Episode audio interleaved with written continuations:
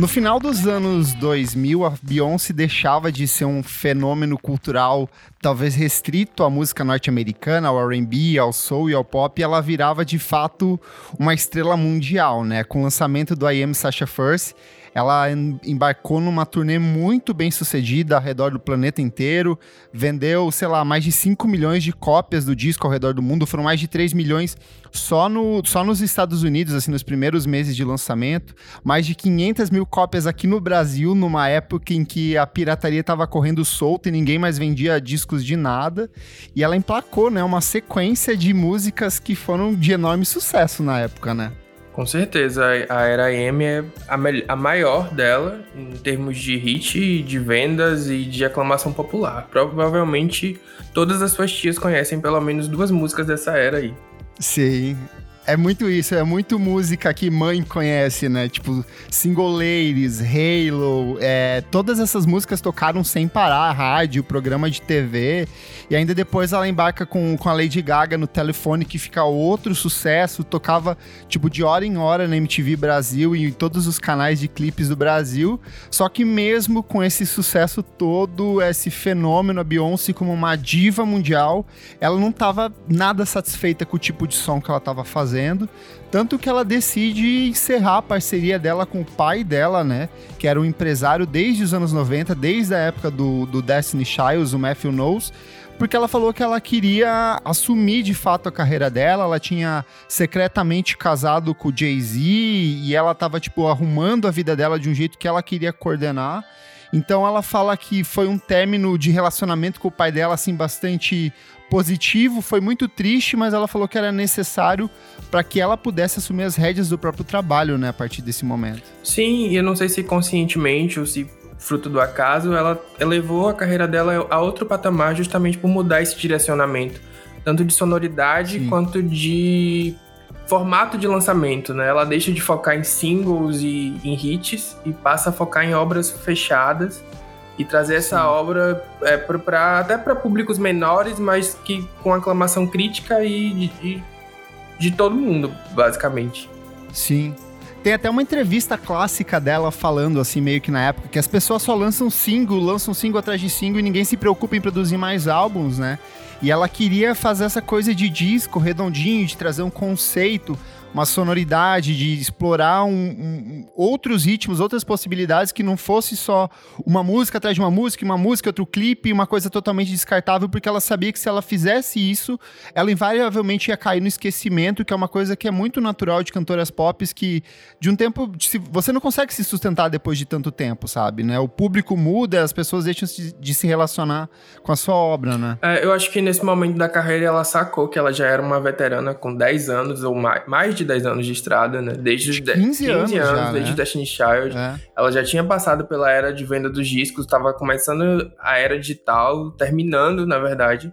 E aí ela entendeu que aquele formato já estava saturado e que ela precisava se reinventar. Eu acho que o grande, a grande sacada do, do For é justamente ser essa era de transição que permitiu para ela sacar como que ela se reinventaria a partir dali e nos álbuns subsequentes, que é o Beyoncé e o Lemonade. Sim. Não por acaso ela passou, tipo, mais de seis meses em total silêncio, não lançou nada, não fez colaboração com ninguém, se apresentou em poucos momentos, tipo, a passagem outra em TV norte-americana, uma entrevista aqui e ali, mas em geral ela ficou tipo seis meses estudando aquilo que ela queria fazer e ela adotou a ideia de revisitar esse pop, esse soul negro dos anos 60, 70, 80, que era de fato a base dela, sempre foi a base dela muito antes do, do que ela viria fazendo esse R&B do Destiny Child, ela era apaixonada por essa música negra dos anos 70 e ela foi atrás dessas referências, ela foi estudar, ela foi ver como era o processo de composição,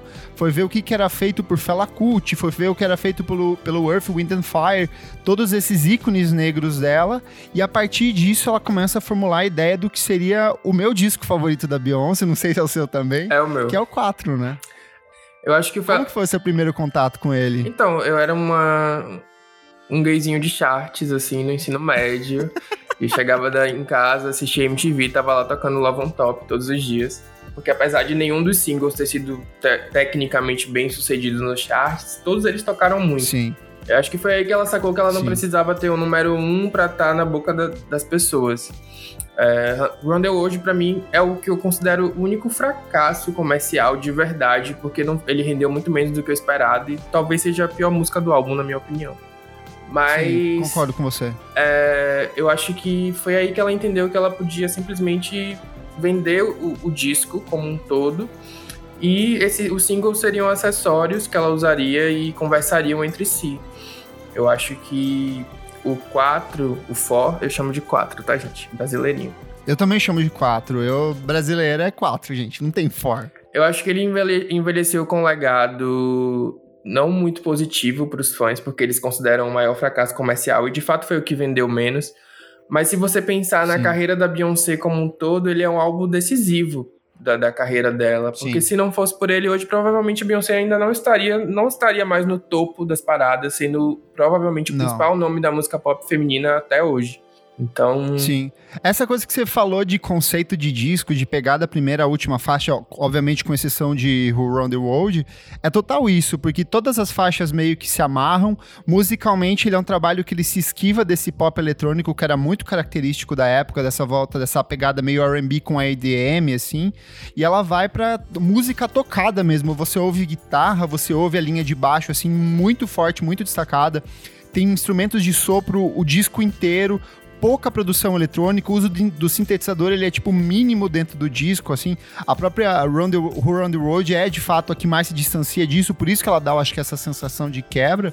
Mas quando você ouve o disco da primeira à última faixa, você sente uma, uma homogeneidade, você sente que tipo tem uma coesão, sabe? Isso que eu acho mais bonito. E é legal que, que foi um trabalho que ela, ela produziu mais de 70 músicas. Ela chegou pra gravadora com 70 músicas e falou assim: tá aqui, vocês escolhem o que que vocês querem lançar a partir disso, né? É, e ele começa, como você falou, ele é bem coeso, ele começa meio melancólico com as baladinhas, assim, bastante soul, Amplos One, Mício, e aí ele vai crescendo. No final você tem a bateção de cabelo com End of Time. É, então, eu acho que ele é um disco também muito. Que, em que ela busca muitas referências fora daquilo que ela já tinha mostrado pro, pro público, como, como solista. Ela mesma falou que se inspirou, Sim. inclusive, na Adele para fazer as baladas, no Prince e no. E eu acho que o disco é, tem como principal referência o Fela Kuti, sem dúvidas.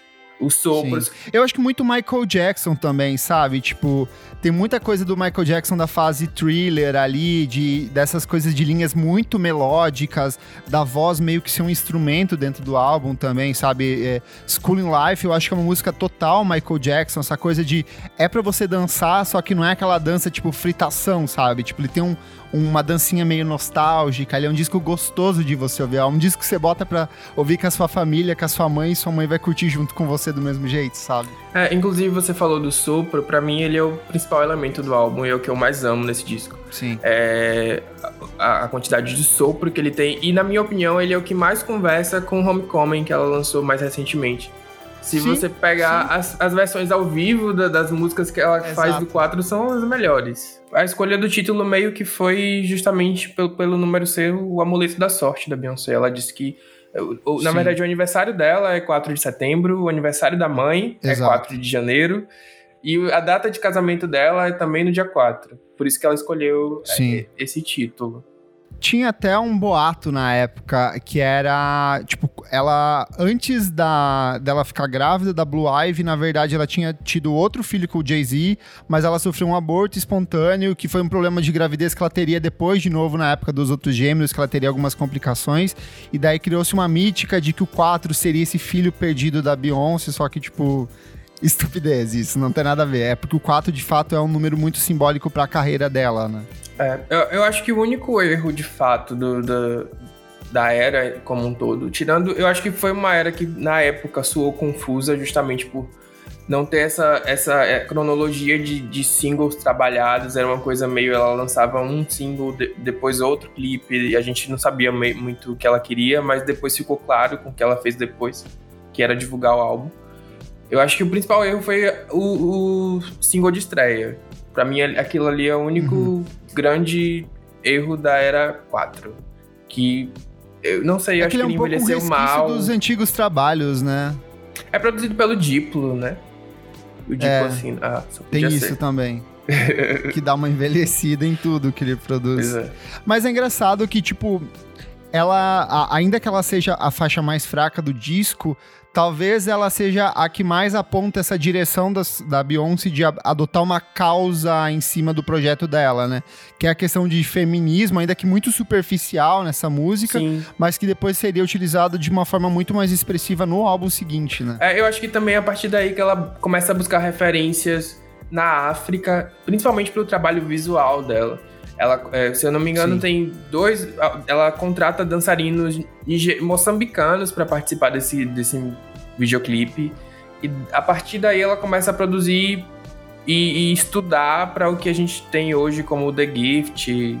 Enfim, eu acho que, que foi aí que ela começou a expandir um pouco os horizontes, principalmente no que ela traz visualmente junto com os álbuns. É, tem até algumas críticas da época que era o fato de que ela clareava muito a, a, pele dela nos ensaios. A própria capa do 4, se você for ver o tom de pele dela, tá muito mais claro do que ela viria a ser, é, viria ser fotografado nos trabalhos posteriores, né?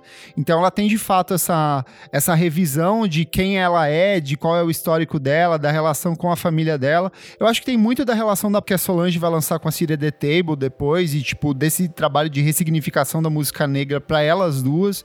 Mas eu acho que é um princípio bem interessante, assim, disso, né? É, eu também acho que esse disco é o melhor momento vocal da Beyoncé. Não que ela esteja num momento Sim. ruim, mas depois disso ela escolheu explorar uma outra região de voz. Se você não. Se você perceber, no, tanto no Beyoncé quanto no Lemonade, ela tá um pouco mais grave, em regiões mais. Até com, com Everything's Love, que é um álbum voltado pro rap. Então a gente nunca mais ouviu aquela Beyoncé diva do, de 2011, mas sem ser bateção de cabelo. Então, eu, eu é o meu momento é que tem favorito. Até um negócio da, da extensão vocal das pessoas, o ápice dela é aos 30 e poucos anos, sabe? Ela gravou esse disco justamente para aproveitar o máximo da voz dela, né? Então eu acho que. E a voz é de fato o elemento central desse disco todo, assim. Do momento que começa com aquele pá, pá, pará, pá, pá, do Love on Top, até tipo as construções vocais que ela faz no countdown, até o encerramento do disco, tudo é em cima da voz dela. E ela brilha, assim. Eu acho incrível, invade os ouvidos, ocupa todo o espaço. Às vezes a voz é a batida, às vezes a voz é a melodia. E, cara, é excepcional, assim, eu acho incrível. Quanto mais eu ouço, mais eu me apaixono por esse disco. Você gay que nos escuta, até que tom de Love on Top você consegue chegar? Toda gay já fez isso. Tentar alcançar os tons da Beyoncé na Love on Top. Ela vai subindo, você vai se esgoelando até perceber que você não consegue. Não consegue, é só pra ela isso. Você falou da questão da, dela ter esses problemas com as entrevistas, tanto que ela para de dar entrevistas, ela só vai voltar lá por 2016 sendo entrevistada pela própria Solange, irmã dela, né? Tipo, antes disso, ela entrevistas cada vez mais recitas, só que ela aproveita muito a música para se promover comercialmente de um jeito muito inteligente. Então, por exemplo, tem o clássico apresentação dela no VMA de 2011, quando ela canta Love on Top no final do show ela, tipo, abre a camisa assim e deixa a barriga aparecendo pra apontar que ela tava grávida, sabe? E aquilo assim, foda-se o VMA, todo mundo volta os focos pra gravidez da Beyoncé. Icônico. Então, tipo, ela rouba os holofotes pra ela, assim. É até bizarro, porque tá, tá o Jay-Z e o Kanye West na plateia, deu o Kanye West, tipo assim, cara, parabéns, bate palma. E a Lady Gaga vestida de Joe Calderone, importante ressaltar. Exato, é verdade, é muito bizarro esse vídeo. Muita gente afirma que as vendas do disco foram alavancadas por causa da Blue Ivy. Então, o primeiro feito aí da Blue Ivy tá nessa era. Eu concordo, viu? O, o, disco subiu.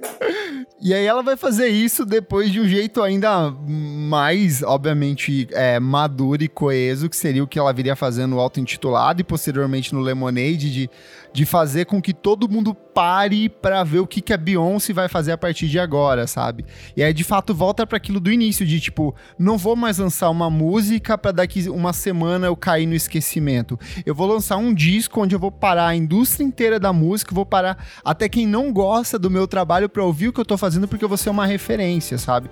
E eu acho que tem. O 4, ele tem uma. Você falou que ele é um trabalho muito difícil, da, as pessoas não se inspiram musicalmente tanto nele, porque eu acho que ele é um disco muito caro de se produzir, sabe? Ele é um disco com uma instrumentação muito cara, tipo, é, é horas de estúdio ali, não é uma coisa, não é uma batidinha eletrônica, a voz por cima e um sintetizador. Tem arranjo, tem produção, tem uma coisa muito forte. Então acho que é por isso que ele é tão difícil de ser, de ser replicado, sabe? É, Tinashe não vai dar para você. Nem um pouco. Batidinha com sintetizador ali não, não rola. E aí vem para mim o que é talvez a minha faixa favorita desse disco, uma das carreiras da Beyoncé, que é Countdown para mim eu acho uma perfeição, assim, o, a forma como ela trabalha voz, batida, melodia, os sopros, é muito orgânico, é muito natural e ela tem uma agilidade muito única e depois ela lança o clipe também, que, tipo, se relaciona diretamente com o ritmo da canção. Eu acho, assim, um espetáculo de música, o que ela faz nisso e a voz dela, tipo, que ela fala, boy, e ela vai subindo e ela joga você já dentro da música e ela te mantém preso, assim, até o último segundo, sabe? Você fica, ela vai pra um canto canto, vai pro outro, você não sabe exatamente o que ela tá fazendo, mas você tá muito impressionado ali, né? Aí você falou que eu ia falar, Countdown é minha favorita também, com pare em segundo. E aí, para colocar uma baladinha, eu colocaria Bestinha Never Had, que eu amo. Eu acho que o legal do 4, nesses 10 anos já que ele tá completando agora, é que quanto mais eu ouço, mais uma música diferente se destaca, sabe? Eu acho que de cara Love on Top ela é a mais palatável ali, é aquela que tipo, aquela musiquinha de rádio que todo mundo ouve, todo mundo fica encantado, mas aí você vai mergulhando no disco e você vai para tipo Party, que é com o André 3000 do Outcast, que é incrível. School Life é uma música assim mais recente que eu descobri que gostei bastante. O Amício, que é aquela baladinha romântica. I Care é aquela música que você canta com a mãozinha assim, olho fechado, mãozinha levantada voltada para cima. Todas as músicas dentro desse disco, assim, elas são muito incríveis. Tipo, Best Thing I Never Had, End of Time, todas elas, elas vão crescendo ao longo das audições. Eu não sei para você, mas para mim, quanto mais eu ouço, mais eu redescubro esse disco, sabe? É verdade, é um disco que envelhece muito bem. Apesar dos fãs de chart dizerem que não, eu sou um grande defensor do 4, para mim é o melhor. E assim, talvez não liricamente, mas em termos de sonoridade, ele é o melhor disparado. Por favor, Beyoncé, volte com sopros. eu acho que, assim, como obra, o auto-intitulado, para mim, eu vejo que ele é mais completo. O impacto que ele causou, de ela já vir com todos os clipes, tudo mais. O apego emocional que eu tenho com o 4, assim, ele é muito grande. Eu acho que ele foi o disco. Eu venho de uma educação indie rock, assim, e quando eu ouvi o 4, foi um disco que me jogou pra um para um campo de música pop que eu não conhecia e que me aproximou de outros clássicos, assim, desse soul e do R&B que eu também não conhecia na época, sabe?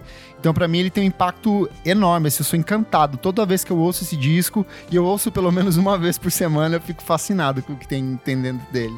É, eu acho que esse disco também marcou uma mudança importante, que foi a da relação da Beyoncé com a imprensa. Porque ele foi muito Sim. marcado por ataques massivos e algumas fake news, inclusive, o início das fake news, tá, galera? É, por exemplo, da, da, que diziam que ela tinha uma barriga falsa, de, de, que ela não estava grávida, entre outras coisas. Então eu acho que a partir daí ela mudou o direcionamento. Você percebe que hoje a Beyoncé é muito mais fechada. Se alguém quer entender o motivo dela ser muito mais fechada, volte na Era For, que vai estar tá lá. É, os constantes ataques que ela recebia da mídia. E aí ela parou. De... É porque assim, ela era um fenômeno muito grande e as pessoas estavam esperando pelo primeiro fracasso dela, né? Então, tecnicamente, o For era o disco que ela estava produzindo com uma direção criativa dela, sem o apoio do pai. Então, assim, todo mundo falou: olha, chegou o momento do fracasso da Beyoncé. Não foi assim, porque na verdade o disco meio que reapresentou ela para um público que talvez não conhecia o trabalho da Beyoncé. Tipo, acho que fortaleceu uma relação com uma faixa específica do público, aquele fã que era mais antigo. Se você pegar o primeiro álbum dela, o o, Dangerous in Love, tem muito dessa coisa de metal. A, a própria Crazy in Love, tipo, se você vai ver, tipo, ela, o, a, a, o uso do metal, a batida é muito próprio do que ela faz no 4, saca? Então acho que ela meio que resgata um pouco da essência dela, só que ela vai se reinventar, vai fazer outra coisa, né? Sim, sim. Eu acho que a, a era como um todo foi uma espécie de inferno astral que você passa para refletir onde você quer chegar. E, e, eu acho que por isso que para muita gente é, foi um fracasso, mas na minha opinião foi um recomeço. E sim. E como você disse, o disco é o que, na minha concepção, é o que melhor envelhece da Beyoncé. É, os, os vídeos nem tanto.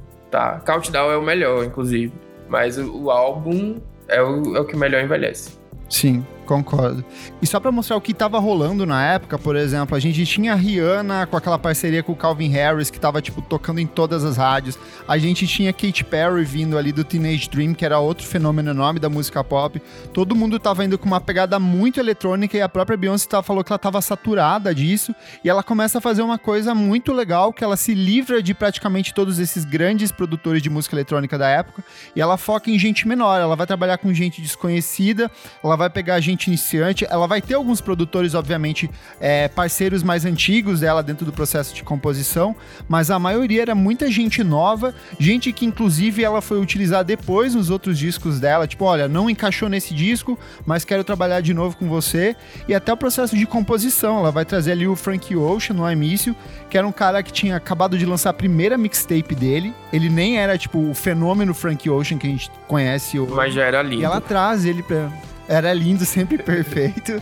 mas ela traz ele pra, dentro desse disco, para mim, numa das faixas mais bonitas do álbum. Né? Com certeza. Uma das coisas que eu acho que meio que desestabilizou um pouco a Beyoncé nessa época foi o vazamento do disco. Porque ela é virginiana. Quem é fã dela e acompanha sabe que um virginiano, ele não gosta de vazamentos e de imprevistos. E o álbum vazou praticamente um mês antes do, da data de lançamento. Um Ela meio que deu uma nota dizendo que agradecia o apoio dos fãs, mas que não esperava que as faixas. Muita gente achou que o álbum nem ia sair por causa disso. Mas acabou que saiu. É, rolou esse boato na época, né? É, depois disso nada nunca mais vazou, ou seja, ela demitiu alguém. Se eu não me engano, a ordem das faixas, inclusive, mudou depois, né? Porque, tipo, da versão que vazou era de um jeito e aí acabou a versão final saindo outra. E até teve músicas que acabaram entrando depois na edição deluxe como uma forma de recompensa para os fãs também, né? Sim, sim. Assim, eu acho que a principal influência do, do, do For para o futuro do R&B, para o que veio depois, na verdade foi o formato de, de, de trabalho mesmo. Não, não foi nem tanto a sonoridade. Eu não enxergo assim os artistas mais novos se inspirando tanto nesse disco, até porque a gente tem uma onda meio revivalista do final dos anos 90, início dos anos 2000 ali com Sim. alguns artistas. Talvez mais para frente esse disco seja uma, uma referência de sonoridade, mas nesse momento ainda não. Mas eu acho que a principal influência dele foi justamente esse formato de trabalho onde ela volta justamente, as pessoas voltam a ouvir discos inteiros e param com, com, com essa coisa de singlezinho. Talvez a indústria no Brasil ainda seja muito isso, do single, né? Mas lá fora Sim. eu acho que os discos eles têm voltado com tudo. Um exemplo disso são os lançamentos recentes da Taylor Swift, a própria Ariana Grande, que lança um single e depois já lança o disco. É, eu acho que o, esse formato ah, mudou. O Hale, que são crias dela ali, tipo, adotam muito dessa, dessa coisa de fazer um disco fechado mesmo, né? Sim, sim. O 4 da Beyoncé é o trabalho, assim, que já falei dele algumas vezes em outras edições do podcast. É um disco que me abriu muito a cabeça pra música pop, me tirou muito de um preconceito bobo que eu tinha de, de, de não consumir música pop e me apresentou um universo que eu não conhecia antes é um trabalho que, nesses últimos 10 anos, sejam as baladinhas, sejam as músicas dançantes, elas me acompanham todos os dias. Eu sempre tiro algum momentinho para tocar alguma dessas músicas desse disco, seja para correr, seja para ficar triste. É um trabalho que eu acho de uma instrumentação incrível, o meu maior sonho um dia é que a Beyoncé fale: vou lançar as demos desse álbum, porque eu acho que vai ter muita coisa inédita, incrível. Assim, eu, eu amo as demos da Beyoncé. Tipo, a versão dela do Sorry eu acho melhor do que a versão original. E eu queria muito ver as demos, ver essas coisas, essas mais de 70 faixas que ela não lançou e ela produziu para esse disco. Só que pensando num ponto de vista em que tem ali um Who Run the Road, eu acho que o, o, final desse, do álbum ele dá uma queda assim em relação à abertura. Eu acho que ele é um pouco mais inferior. E aí, quando você tem perto do que ela faz no Lemonade, no que ela faz no auto-intitulado, eu dou uma nota 9. Assim, eu acho que ele é um trabalho bem maduro e é o ponto de partida para a fase mais interessante da carreira da Beyoncé, para mim. É, muita gente defende que o Beyoncé é a virada da, da, da artista para Beyoncé que a gente conhece hoje. Eu discordo um pouco, eu acho que o 4 representa justamente essa fase de transição para ela se tornar esse, essa lenda viva da música que ela é hoje e se diferenciar das outras artistas pop que estavam meio que concorrendo com ela naquela época. Eu acho que o disco envelhece muito bem, a sonoridade dele se mantém assim, não fica, não é datado, tirando a faixa com Diplo. Para mim, o único erro do álbum. A era na época foi considerada meio confusa, mas acho que ela também envelheceu muito bem. E os clipes, enfim, é o meu disco favorito, sou suspeito para falar. Minha nota vai ser 9,5 porque ela escolheu trabalhar com Diplo, com Diplo no lead single. Só por isso. Boa.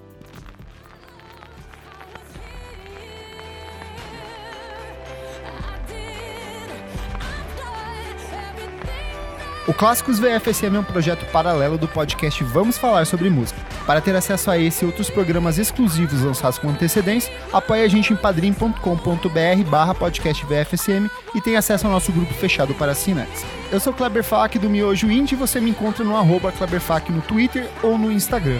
Eu sou Alexandre do Lista Preta, você me encontra nas redes sociais com arroba Iexandre. Boa, até a próxima!